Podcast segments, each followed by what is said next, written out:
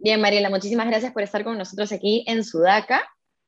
Eh, lo primero que quería preguntarte es, previo al inicio de este gobierno, los empresarios por la integridad emitieron un comunicado al presidente Castillo, instando la lucha contra la corrupción. En este par de meses ya de este nuevo gobierno, ¿cómo ven la situación?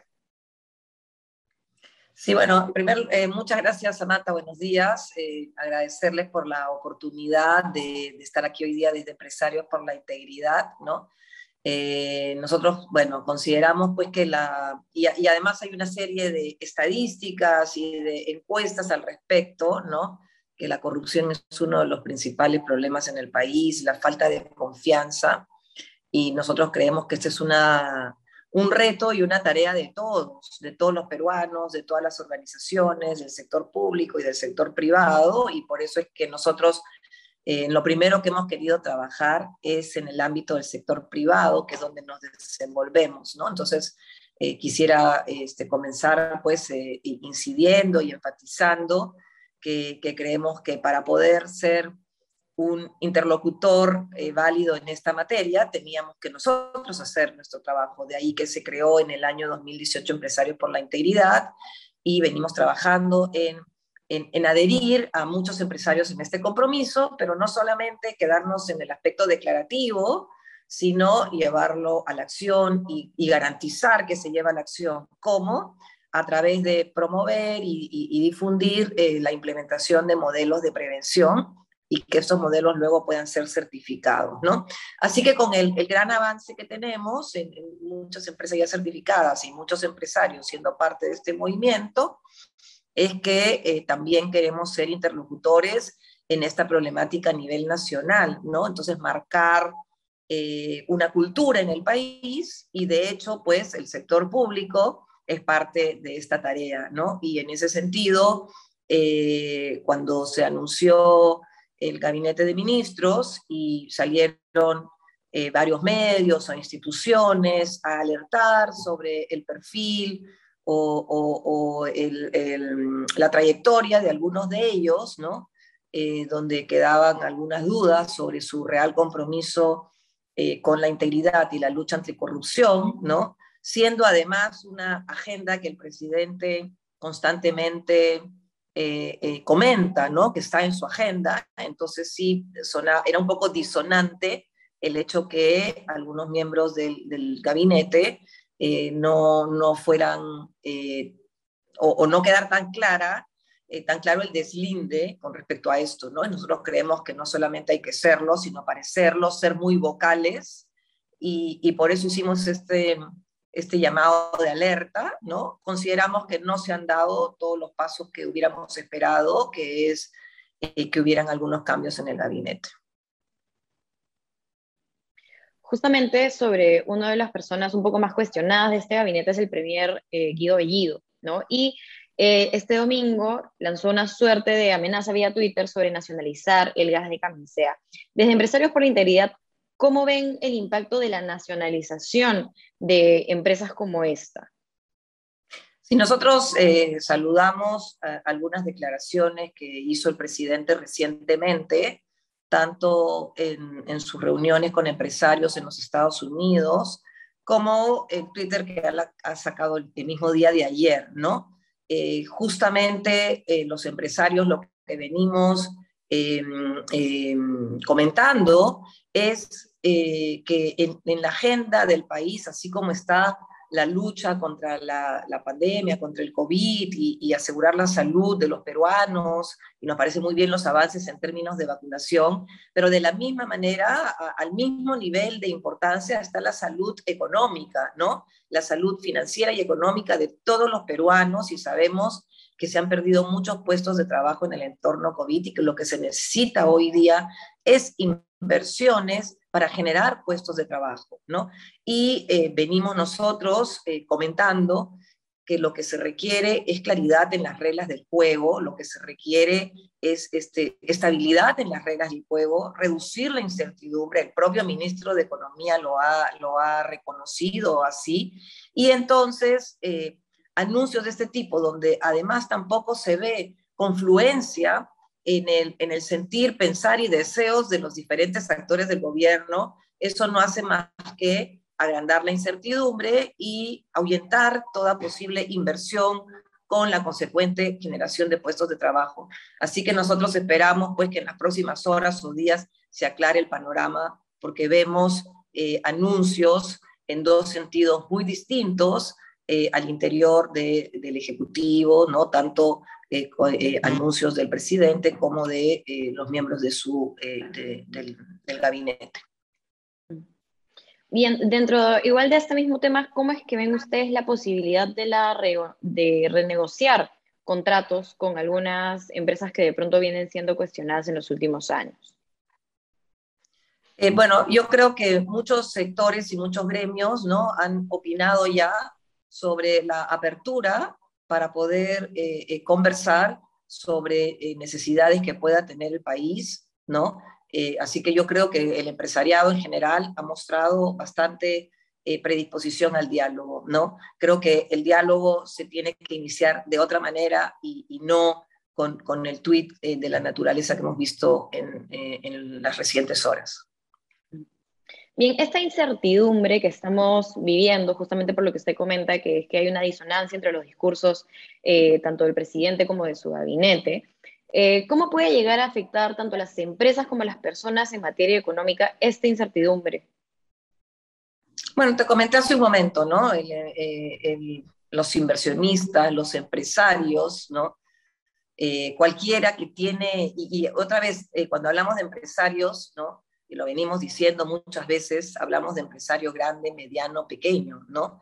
cualquier persona que tiene 100 dólares, 1000 dólares, 1000 soles para invertir en una actividad económica, necesita tener claridad de las reglas de juego, ¿no? Así que, eh, como te comentaba hace un momento, la incertidumbre eh, pone muy nerviosas a las personas que quieren hacer inversiones de largo plazo, ¿no? Porque, eh, y en la medida que el, monto de inversión es mayor, el, el tiempo en el cual uno va a recuperar esa inversión también es mayor, entonces se requiere es, certidumbre, se requiere claridad en las reglas de juego.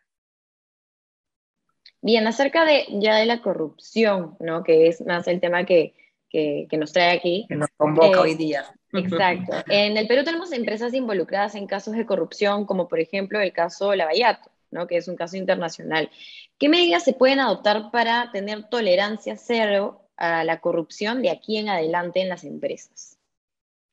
Sí, eh, yo te diría que no es de aquí en adelante, ¿no? Creo que es de, un tiempo atrás en adelante. Creo que no podemos generalizar el hecho que haya habido una empresa o, un grupo de empresas eh, que hayan actuado de esta manera. Creo que de la misma manera tenemos al frente de ellas muchas otras que asumieron un verdadero compromiso con la integridad desde tiempo atrás, ¿no? Eh, y entonces ¿Cómo, ¿Cómo garantizamos que esto suceda? Y ahí es donde nosotros creemos que desde Empresarios por la Integridad tenemos mucho para hacer. Eh, como te decía hace un momento, en, primer lugar, eh, ser un movimiento de líderes empresariales y de todo tamaño de empresa, porque esto no solamente es una problemática de la empresa grande, ¿no? Entonces, tener líderes comprometidos que, que pongan el tono desde la alta dirección de sus compañías, que se hable de esto, ¿no? Que se pongan ejemplos de, de qué está bien y qué está mal. A veces los ciudadanos han vivido desde chicos, ¿no? Aceptando algunos actos que son corrupción, pequeña corrupción, pero como normales. Y entonces tenemos que ser muy vocales en las empresas de cuáles son nuestros valores, en qué creemos, qué es lo correcto generar, por lo tanto, un criterio común de qué es la integridad, qué es hacer las cosas correctos, correctas y, generar una cultura en nuestras empresas. Entonces, lo primero que tenemos que hacer son líderes comprometidos que quieran ser vocales y, y hablar de esto al interior de sus empresas y con sus pares y con sus proveedores y con sus clientes, ¿no? Pero claro, hablando solamente no podemos garantizar, sobre todo en las empresas que son más grandes, que tienen miles de colaboradores y muchos lugares de operación, ¿no? Entonces no podemos garantizar que solamente hablando todo el mundo actúe, actúe como queremos y por eso es que cobran tanta importancia los programas de cumplimiento, los modelos de prevención, eh, que, que, tienen una serie de, de elementos, ¿no? El primero es tener personas a cargo de este programa, dedicarle el tiempo y los recursos, luego hacer un análisis de los riesgos, dónde se presentan los principales riesgos en cada empresa, en cada, en cada giro de negocio se presentan riesgos diferentes, ¿no? Más aún en empresas que tratan con el sector público y entonces evaluar esos riesgos y poner los controles, ¿no? Luego, monitorear también eh, files y expedientes de los colaboradores para poder detectar eh, cualquier eh, señal de cambio en el patrimonio que pudiera alertarnos de un comportamiento indebido y así muchos otros elementos que tienen estos modelos de prevención. ¿no? Entonces, una vez que ya contamos con el compromiso de los líderes, que son vocales, que hablan de esto en su organización, que se aseguran de generar una cultura y un alineamiento entre todos sus colaboradores de qué es lo correcto y por qué actuamos de la manera correcta, ¿no? Luego ayudar a este cambio con la instalación de, de estos modelos de prevención. Y por último, creemos que los modelos de prevención deben ser certificados y evaluados por un tercero, ¿no? Eh, hay, hay, entidades especializadas que pueden evaluar eh, la implementación de los modelos y de los controles que se han eh, em, establecido, que se han diseñado, y, luego entonces el, poder compartir esto con el sector empresarial en general, con el sector público, con la ciudadanía en su conjunto, ¿no? Y decir, nosotros em, hemos actuado, súmense ustedes también en esta cruzada nacional. Ahora, al momento de detectar eh, algún caso de corrupción dentro de las empresas, ¿cuál es el protocolo que se debería tomar?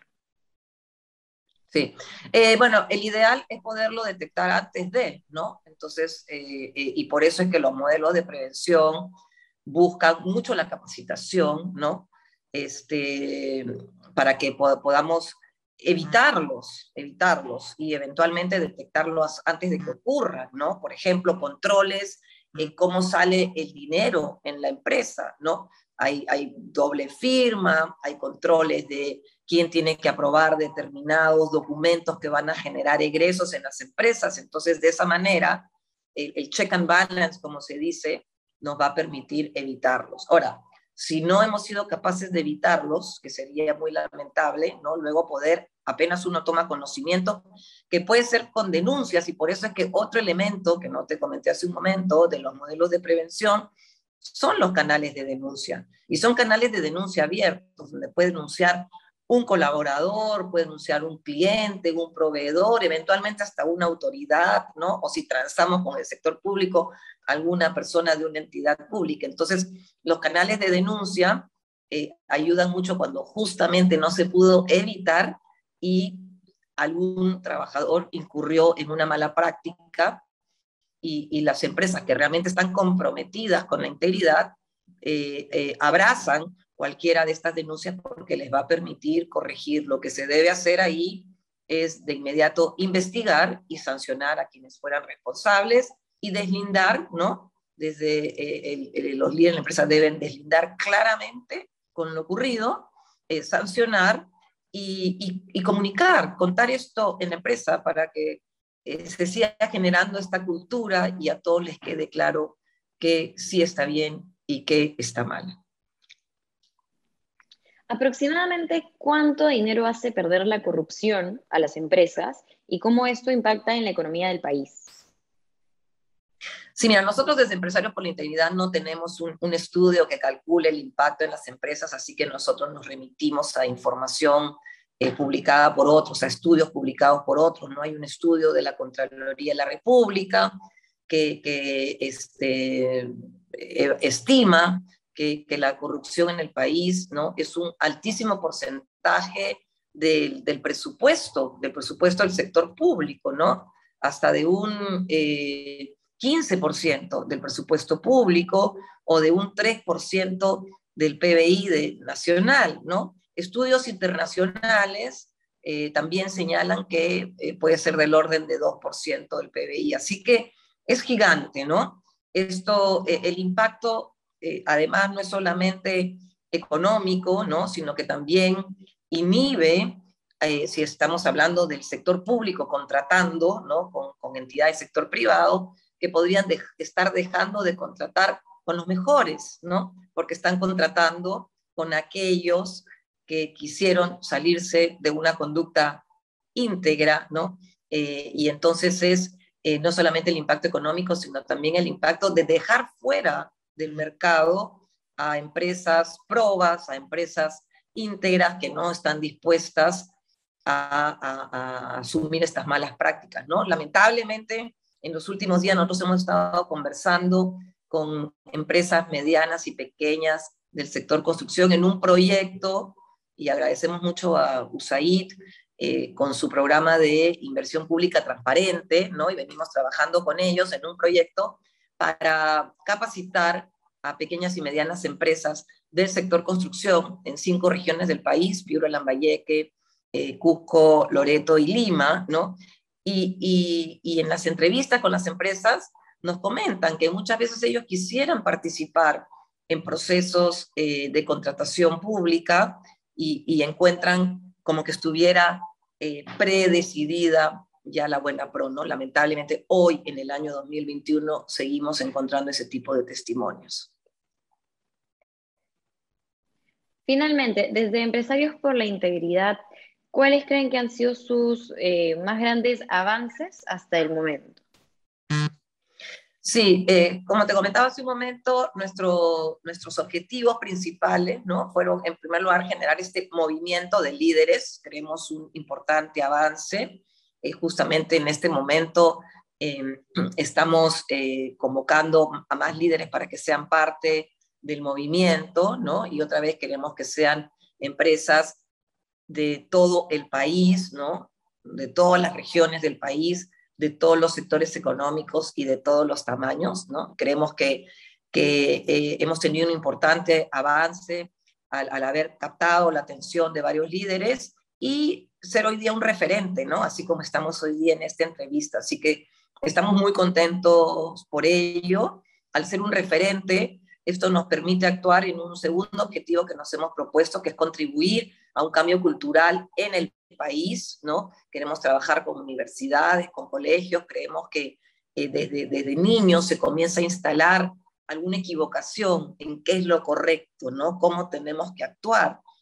Este, desde el niño que se copia en un examen, desde el joven que, que, quiere tener un DNI falso para poder este, aparentar mayoría de edad, desde aquel que, eh, al ser parado por la policía paga una coima. Entonces, acá hay una normalización ¿no? de un comportamiento que debemos erradicar. Así que un segundo objetivo que nos hemos trazado es eh, poder ser un referente y hablar de la materia y generar un cambio cultural en el país.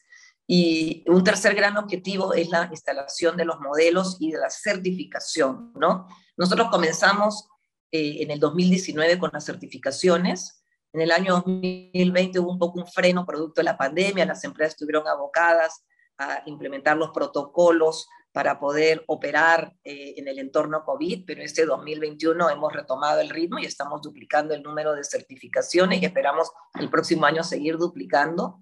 Eh, y en esta línea de la certificación, ¿no? Eh, nuestro logro también es que no solamente estamos certificando empresas grandes, sino que hemos abierto nuestro accionar a empresas medianas y pequeñas. En primer lugar, con este programa de USAID, de, inversión pública transparente, donde hemos lanzado nuestro programa Embajadoras por la Integridad y tendremos eh, ya de muy pocos días ocho empresas de las regiones que comenté, del sector construcción, comenzando este programa de capacitación y esperamos a fin de año puedan tener su certificación.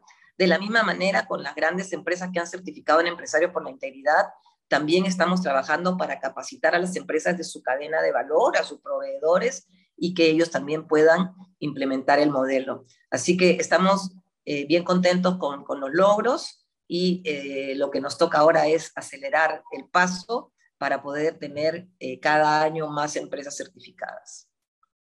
Bien, Mariela, muchísimas gracias por tu tiempo. Gracias, Samantha, gracias a Sudaca. Y sigamos trabajando todos juntos por la integridad y luchando contra la corrupción.